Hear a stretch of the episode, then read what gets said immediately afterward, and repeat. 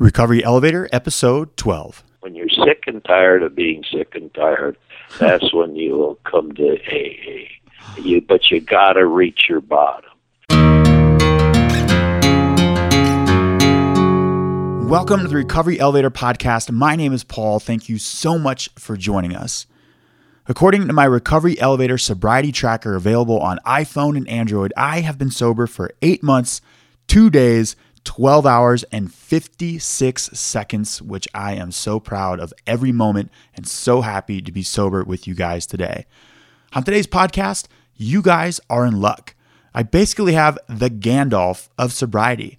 His name is Paul. He's got 34 years of sobriety.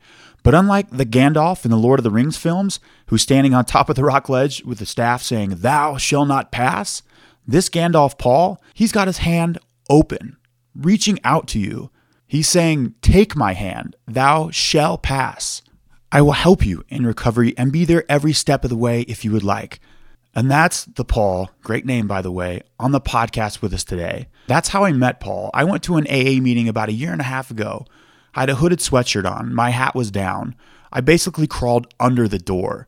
My butt was whooped. I was right in the middle of this battle with alcoholism. I simply couldn't stop drinking. I think at that meeting, I probably had maybe 12, 13 hours of sobriety. And halfway through the meeting, I was sitting there, head down, looking at my feet, and I hear this old timer Paul speak with sage wisdom. And halfway through his talk, he says, Enough out of me. I want to hear from that guy over there. He could see it. I was beaten. I was defeated. And I looked up, and there was Paul staring at me. And I said to myself, oh, f-. but I was forced to talk, which I can do in the comfort of my own home behind this microphone, but I really don't talk a lot at AA meetings. But I probably got 45 seconds of sharing at the meeting. And then after the meeting, there were a couple guys that approached me, as well as Paul, and we chatted. I got phone numbers. So, Paul, thank you. You have been critical in my sobriety. So, the topic for today's podcast, episode 12, is why today is the very best day to quit drinking alcohol because this is a progressive disease.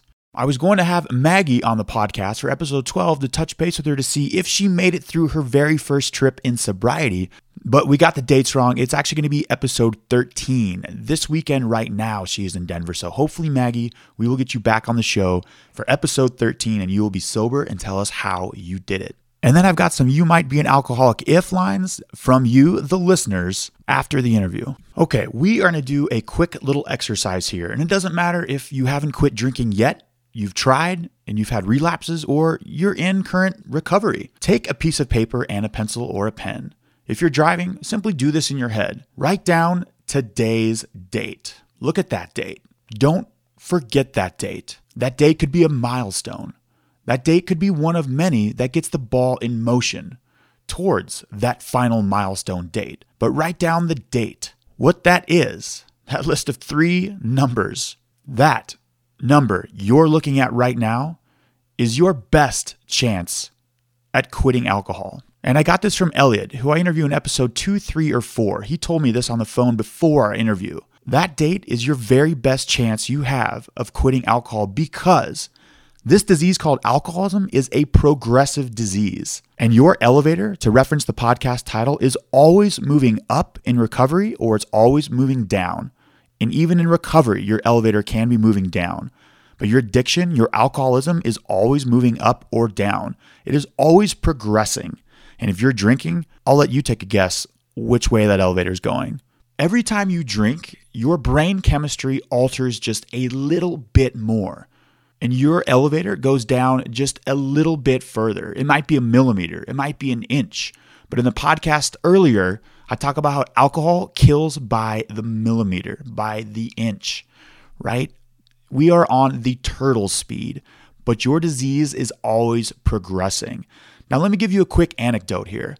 This podcast is not about me or my stories, but I do have a couple experiences that I could share with you. In 2013, I had quit for eight months. And in one day in late August, after simply not drinking, and that was my program, I drank. I relapsed. And after not drinking for eight months, at the end of the night after the gas stations is closed, I had a bottle of hydrogen peroxide and rubbing alcohol next to my computer, and I was Googling which one I could drink to continue my buzz and it would do the least amount of harm to my body. And that was after I had consumed all the alcohol in the house. Because what happens to me as an alcoholic when I drink, I can't stop. There was already a lot of alcohol in the house. Probably a small wedding party of 10 to 15 people could have used that alcohol supply for their wedding, but I drank all of it. 2:15 in the morning, I wasn't done. I was probably a 0.3 or a 0.35 actively typing on a keyboard, investigating how I could continue my buzz without robbing a gas station. And believe me, that thought went through my mind. But there was no ramp up phase. There was no build up of tolerance. I just picked up right where I left off. There was no stretching involved, no warm up sprints. I was already at full speed, going down the freeway at 100 miles per hour with my addiction, with my alcoholism, because this disease is progressive. Sure, today is the best day to quit drinking, but but Paul even says it in his interview. The best day, truly, is when you're ready. And if today is not that date written down on the piece of paper, then throw the piece of paper away. If you're not truly ready to quit drinking, it's not going to happen. This is all up to you. That's why you hear stories of people going to rehab four, five, six, seven, eight, nine. I've heard somebody go 19 times to rehab. And on the 19th time, that was when they were ready to quit. So, really, it's kind of a deceptive title. The absolute best time to quit drinking is when you're truly ready. And unfortunately, with this progressive disease, you might need to progress into a state that puts you in such a desperate spot where you are finally truly ready to quit drinking. And Paul says it really well in, his, in the interview. He says, You're sick and tired of being sick and tired. There was a lot of times where I was just sick and tired after being drunk. But in the end, I was just that. I was sick and tired of being sick and tired. I was sick and tired of being sick and tired with my anxiety, with my depression, with my shame and my guilt, and hiding this 10,000 pound gorilla on my back. And there's one thing that I cannot forget. And Paul says it in his interview the ism, the ending of alcoholism, stands for incredibly short memory. I cannot forget that if I drink today or tomorrow, I will pick up right where I left off. There is no calisthenics phase. There is no light jog around the park before the game. I'm right back in the middle of the game. Might as well be the fourth quarter. The game might nearly be over for me. I don't know. But there is no way I can go through another summer or year of 2014. Before we get into the interview with Paul, I want to touch up on a couple things that he says. After 34 years of sobriety, you're going to hear him say, one day at a time, more than once. And if this sobriety guru is taking it one day at a time with 34 years of sobriety, I guess I also will take it one day at a time. He also says this disease is beautiful. And during the interview, I wanted to hit stop record and say, Thank you, Paul. You have a great day. But that's not the case. I have a tremendous amount of respect for Paul. And what he meant by saying this disease is beautiful is the solution. What disease has a solution where you make yourself better and the community and you're helping other alcoholics? simply by giving them a hand and bringing them to where you're at right now. So, Paul, I'm not quite there saying this is a beautiful disease, but hopefully one day I'll get there soon. And after 34 years of sobriety, Paul still attends several AA meetings a week. That's where I met Paul. And he says it's a great reminder for him to realize that it doesn't get any better out there. Out there is the drinking world. Because the ism, incredibly short memory, I'm starting to forget what it was like eight months ago, I can only imagine with the alcoholism in my head, if I have one year, two year, three year, 34 years of sobriety, how it will be a faint, distant memory in the back. So I can see how guys like me who come in with their butts totally kicked remind him just how crappy it really is. And Recovery Elevator, I'd like to welcome Paul to the podcast. Great name there. How are you, Paul? Well, I'm fine. Another day and another opportunity. There you go. Paul, let's get right into this. How long have you been sober? Well, come, uh, it's, uh, I sobered up in December 4th, 1981, or I should say that was my last drink. And then I came into AA that day, you know, and, uh, so it's been it'll be coming up if I'm uh, continue to work the program one day at a time, and it'll be what is that 34 years this December. But it's you know like I've said before, and you've heard is whoever gets up the earliest in the morning has the most sobriety. You know because this is one day at a time program.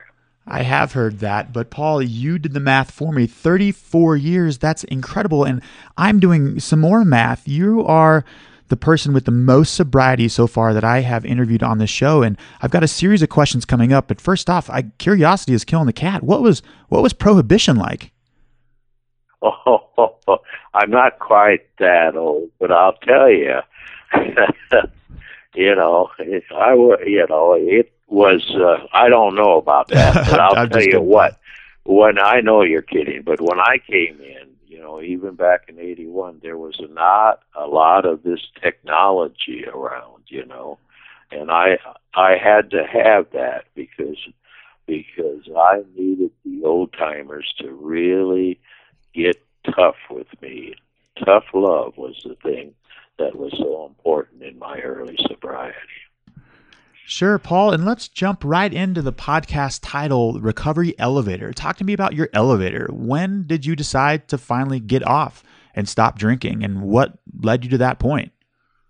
Well, it, it took me, well, I, as uh, I think I said in the first interview, alcoholism was uh, surrounded me.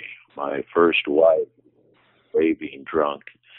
And as a result of that, I, uh, I didn't really drink uh, a lot because we had two small kids and they were the most important thing to me, other than you know trying to keep my wife from being uh, totally uh, addicted. But she did become addicted, and so finally, you know, I started with Al-Anon in 1976, and that was key for me of getting her finally in uh, uh, towards the end of 76 after three tre- treatment centers she finally got uh, into AA and uh, continued to practice the program so then I had to start looking at my own drinking and you know my kids never saw me drunk I was the type of person that would go fairly long periods of time. But then when I I had a job which made me travel all over, uh, and uh, that's when I and uh, I had an unlimited expense account. So when I went into various cities and stayed, I had friends there that were drinkers, and so that's when I really got into heavy drinking, and uh, it finally culminated me in realizing that uh, once I took that first drink, I always said I'll stop after three double martinis because I knew this is the alcoholic thinking. I knew that once I got to three, I said I'd say, "Oh, what's the use?" and then I'd continue on, and a lot of those times led to blackouts. So that's when I realized about in 1979 I realized that maybe I had a, a, a drinking problem because even though it was nothing similar to what my wife was or my brother or other alcoholics that I have come to know, it was not the, the amount or how often, it was what you did after you put that first drink in your mouth. So it took me another two years in order for me to finally get it get on the elevator to sobriety because there's a, a slogan I really enjoy, and that is the the elevator to sobriety is broken, but take the steps, and that's a key slogan for me. So I'm grateful. I mean, I the best thing that ever happened was becoming an alcoholic.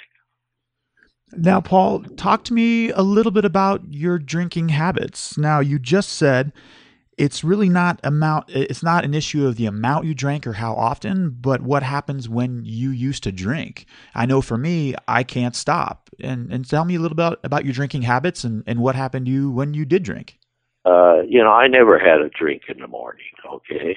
Uh, but it was the fact that when I decided to drink, you know, and this is the alcoholic thinking, when I decided to have some fun or drink, you know, I would purposely know that I could not stop. Uh, you know, a normal person, you know, that's why, you know, the only people that understand us is another alcoholic. You know, our humor that we hear about and we laugh about is, you know, they, I can remember people saying, well, why don't you quit after three? I said, well, that's the way I know that I'm going to continue to drink. So when I had made up my mind and I was in an environment that I thought would not affect anyone other than myself. Like when I traveled, that's when I would drink until I got drunk. And uh, uh, so I, you know, it's it's it's I, and that was the hard thing, you know. Am I really an alcoholic? But you know, I drank early before I got married. You know, when I was in college and so forth, and you know how many times at that early age I'd get up the next morning and have to go outside to see which way my car was parked so that I could tell the way that I had gotten home because I had blacked out. Now, you know, I haven't had a DUI, but I probably should have had, I don't know, hundreds of DUIs when I drank. But those are the yes, sure.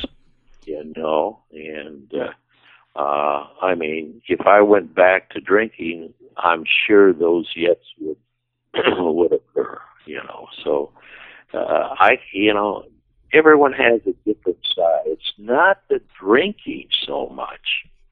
You know, everyone drinks differently. Like you couldn't stop. I uh, when I made up my mind, and I said I was going to stop. I knew I wouldn't. Now, t- what rational person thinks like that? Mm-hmm. You know, and uh, you know, it's a it's a miracle that uh, I stopped when I did because, uh, you know, all my associates at work and so forth uh, never knew I was an alcoholic. You know, they uh, now when I go out with the people that I used to work for, you know, and we go play golf someplace, well, they they're all normal, you know. I'll drop them off or something. They'll go in and they'll order their drink and they'll have my iced tea with it a normal drinker doesn't think like we do. Mm-hmm. It's the thinking, uh, Paul. It's the thinking disease. It's not the, drinking is but a symptom of our problem. The real problem is our thinking, and that's what the big book. And you know that was the thing that uh, resolved resolved my attitude in AA when it became because I think my intelligence is very high, you know all alcoholics don't realize how intelligent they are, and drinking and drinking destroys that intelligence. You know, so that's what when I first came in, the old timers, you know, there wasn't all this apps and all this computer stuff and all that. They just beat the crap out of you, and that's what I needed. You know. You know, they said, you know, some our people are too smart for this program, but no one's too stupid, and they all looked right at me. so, anyhow, I I loved uh, I loved. I mean, it's given me such a beautiful world, and that's what I see in the young. It's so hard. I, you know, I I'm a pure alcoholic, and I'm not criticizing anyone that took drugs. So I don't have the ben I didn't have the benefit of you know those that use drugs and alcohol. They got here a lot quicker than a pure alcoholic because of the dramatic effects of that. So you know, you look today. Look how young you are. You know, I was 43 when I came in you know, now uh, 40. And I was at that time one of the youngest people in Seattle that came into AA, you know. So it's a whole alcohol AA. The fellowship changes over the years, and we have to accept that the disease today has probably, because of drugs, become far more powerful mm-hmm. than it mm-hmm. was in the 40 or 50 years ago. Uh, that doesn't mean that alcoholics don't go to the rock bottom, but that takes them longer to get there than dual addicted people. Absolutely. And listeners, I met Paul in an AA meeting, and he might as well have a long white beard because he has the wisdom of a thousand year old man. And when Paul speaks, people listen. And Paul, you said something that caught my ear a long time ago in a meeting when I was still in the battle and struggling for my sobriety, but now we still take a day at a time. You said, Alcohol destroys in this order spirit, mind, and body and then you heal in reverse order. Can you explain to listeners about that concept? Because it was amazing when you said it, and I can't say it as well as you can, so I want to hear it again from you. Okay, well, that's what I heard early in the program from the old timers, you know, that it's a threefold disease. That's why only an alcoholic can understand another alcoholic because it affects you in three ways physically, emotionally, and spiritually.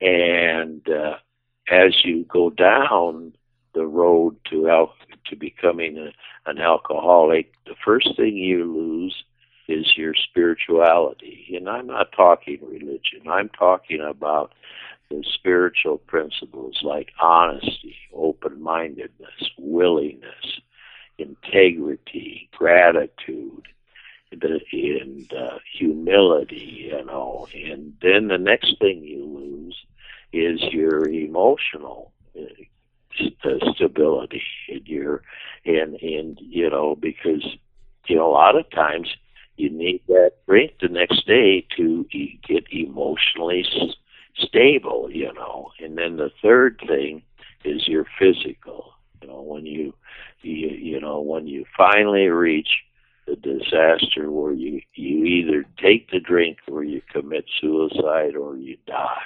I mean, if you drink long enough, you will end up dying from cirrhosis of the liver or whatever. whatever. But then on recovery, the beauty of the disease and what makes it hard for younger people to understand is the recovery is just the opposite. Look how much better when you don't drink physically are. Then you start to get the emotional uh, stability, and then you develop a set of spiritual principles. And the only way you get that recovery in complete order, you know, physically, emotionally, and spiritually, is by working the 12 steps of the program of Alcoholics Anonymous and being of service and uh, passing the message on. An alcoholic can't keep the program to himself. Uh, as the, the the maintenance steps tells you, you got to continue to practice it, and you give it away. If you don't give it away, as you well know, Paul, if you don't give the the, the program away, you lose the program. Very true. Because then you get back into your old stinking thinking. You know, oh, I'm so great. You know, I don't need AA. You know, and those that stop going to meetings don't know what happens to those that stop going to meetings.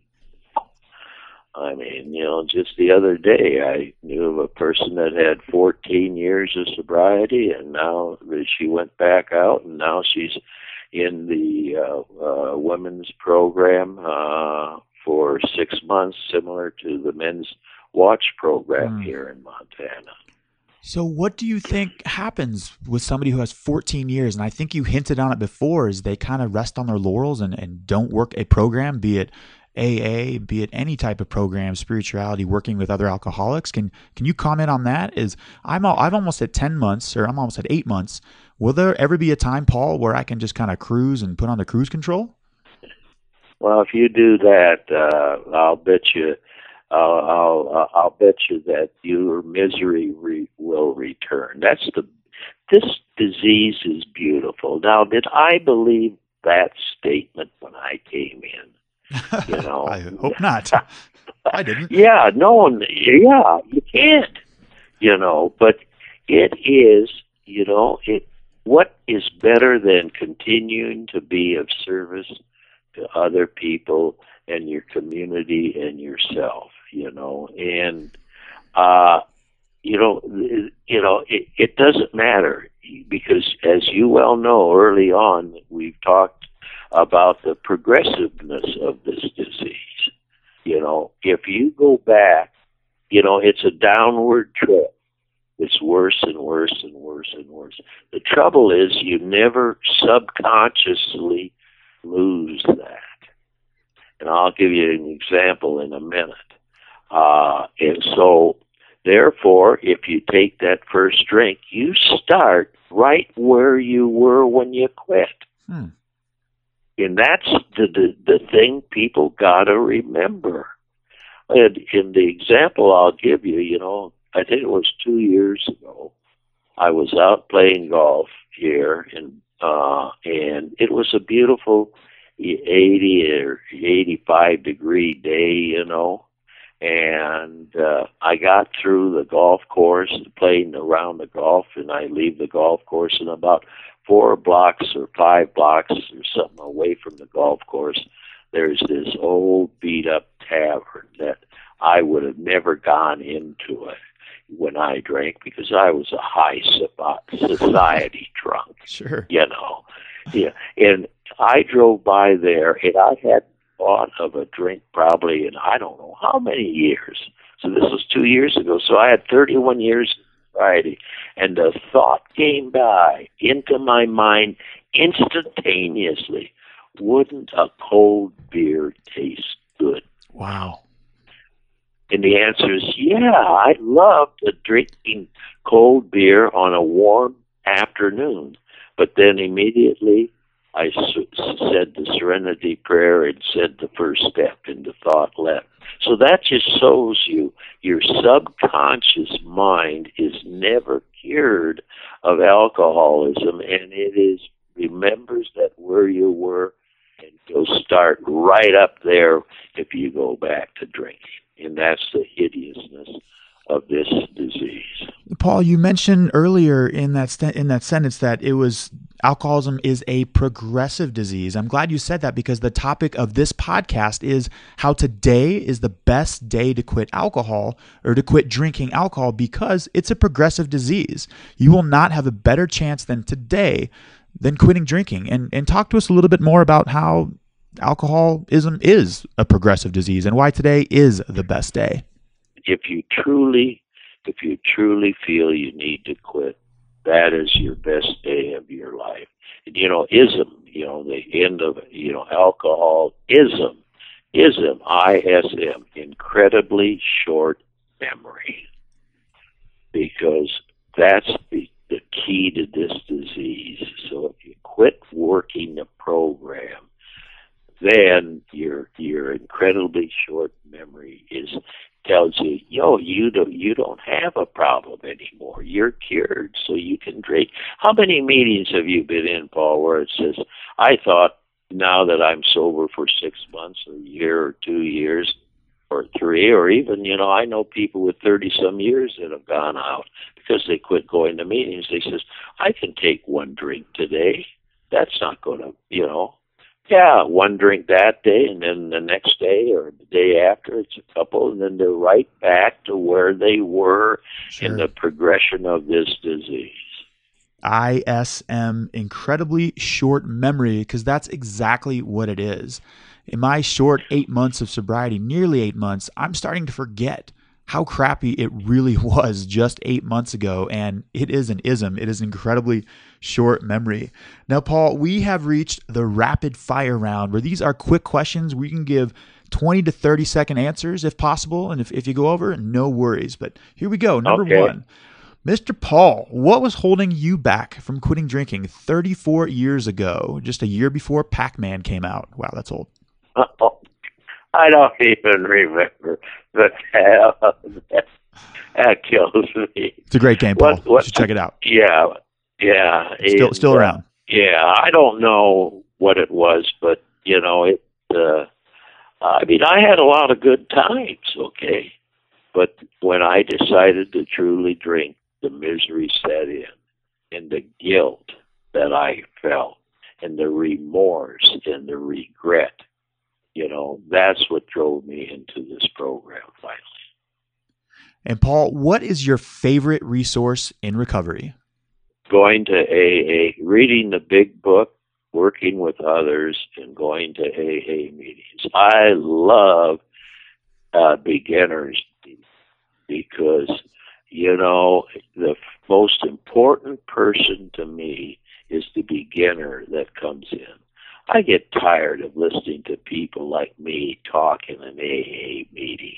I want to be reminded on a daily basis that it doesn't get any better out there. And that's what is so important to me. It's hearing new people come in and reminding me daily that it is not a place to drink and be drunk. And Paul, in regards to sobriety, what's the best advice you've ever received? Keep coming back. It gets better and better. This old time guy that, you know, he didn't have anywhere near my education. Byrne was his name, and he became famous for this statement. It gets gooder and gooder and gooder. And, you know, it was it was those simple things that this intelligent human being had to get told, you know. And and so it it is you you got you got the, this other guy that was the head of the Hell's Angels where I sobered up says these are the things you got to do is go to meetings, get a sponsor, read the big book, work the steps, and follow directions. And then he'd repeat those words four or five times. And that's the stuff I needed to hear. So sorry for the time on this question. No, great stuff. And last question, Paul. What parting piece of guidance can you give to listeners who are thinking about quitting drinking or are in early recovery? Well, uh, the in early recovery, it is a tough time in early recovery or quitting drinking when you're sick and tired of being sick and tired, that's when you will come to AA. You, but you got to reach your bottom. Now, early sobriety is not easy. I used to ask, well, just give me, you know, being a scientist and an engineer, just give me the equation. Uh, that's all I want. And I'd ask, how does this program work? And these old timers saying was very well very slowly. Now that really torqued me off. But that's it. You don't come into one AA meeting and walk out and celebrate what I've had now at 34 years. You got to take. I can remember my first meeting. I walked out. I didn't remember a thing, single thing that was said in that first meeting mm-hmm. because my mind was racing 180 miles an hour. So early sobriety is there's a meeting here that deals with early sobriety, and I go to that, and I've got to re- be reminded what early sobriety is, because if I went out after 34 years, I'd be back no different than the newcomer that just came in, because my old thinking would have returned.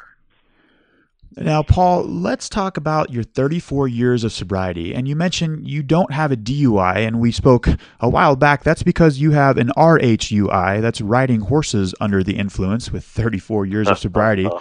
in your old age. I'm, I'm just kidding yeah. on that. Yeah, I know, but I did ride horses. Okay. Yeah, I've way back. Yeah, yeah, I know. But talk to me what you've seen in this 34 years of sobriety. I'm sure you've seen fads, and I'm talking about recovery tactics. I'm sure you've seen fads and systems and programs and pills and and new tapes and new books and new podcasts, right, to help people with recovery. But what has changed and what hasn't changed, right? And you are still doing the 12th step, which is the best step of any program, is working with other alcoholics, service work, paying it forward. What is consistent in recovery and has not changed over the 34 years? Well, it's like I said, AA meetings, you know, they've changed some. I mean, uh, because, you know, there's a lot more. You know, when I came into AA, for example, the old timers didn't allow addicts in because hmm. the tradition three was the only requirement for membership is a desire to stop drinking. Okay, and uh, they at that time in '81 they started to send people into meetings with their courts to be signed, you know, court slips like we sign now. Mm-hmm. And the old timers would say, Do you have a desire to stop drinking? And uh, a lot of the times these guys, no, we just got to get this signed and then say, just sign it yourself and get the hell out. But now there's more tolerance for that, and it's true. It's uh, things have changed, but the basics are still the same. It's amazing how Bill W. and Bob uh, and Bob S. Uh, Dr. Bob wrote this stuff. You know what? 1936, I think. I'm getting old, but you know, uh, and the first 164 pages hasn't changed. You know, now there's a lot more out there. You know, there's, you know, there's magazines. You know, the, the grapevine has come in. Uh, uh, but the key essence is if you really want to stick to, gotta stick to the AA approved material. Uh, and I'm not saying, you know, I read books. I read books that are written by other uh, alcoholics and so forth, and you know, there's nothing wrong with that. But the basic method of working the the program and working the steps and doing what the steps say is the key to recovery. Paul, tremendous stuff. I have an incredible amount of respect for you. Thank you so much for joining us on the Recovery Elevator podcast. Thank you. You bet. Thank you, Paul. You might be an alcoholic if, and this comes from Craig out in Spain. You might be an alcoholic if, when your coworkers go to the cafe during the coffee break and you say you need to go check on your car and you dive into a bar for a couple of quick vodkas, you might be an alcoholic. You might be an alcoholic if you head to the bar early to get a two to three beer head start on your friends before they arrive to meet you at the bar later. You might be an alcoholic if you top off your dad's vodka bottle with water and his scotch bottle with tea after you secretly drunk his booze. You might be an alcoholic if you finish off the wine and beer your guests have left in their glasses after they've already gone home from the party that you just had and you're washing up in the kitchen. If you've got some good you might be an alcoholic ifs, email them to me at info at recoveryelevator.com. I've got some big news, Recovery Elevator. After several emails asking if I could set up a forum or a Google Hangout or some sort of group, I've done just that. It's the Recovery Elevator Accountability Facebook group. If you'd like to be part, simply email info at recoveryelevator.com and include your email address that is associated with Facebook, and we'll add you to it. It's just another resource to have in your back pocket. Literally, pun intended, in your pocket, your mobile phone. Pull it out. Let us know your struggles. We are all there to help you. And I'm no guru on this myself. I've only been sober a little over eight months. I'm still in early recovery and sobriety, and I need help. When you reach out and email me, that helps me stay sober, and thank you for that. Recovery elevator, you took the elevator down, you got to take the stairs back up. You can do this.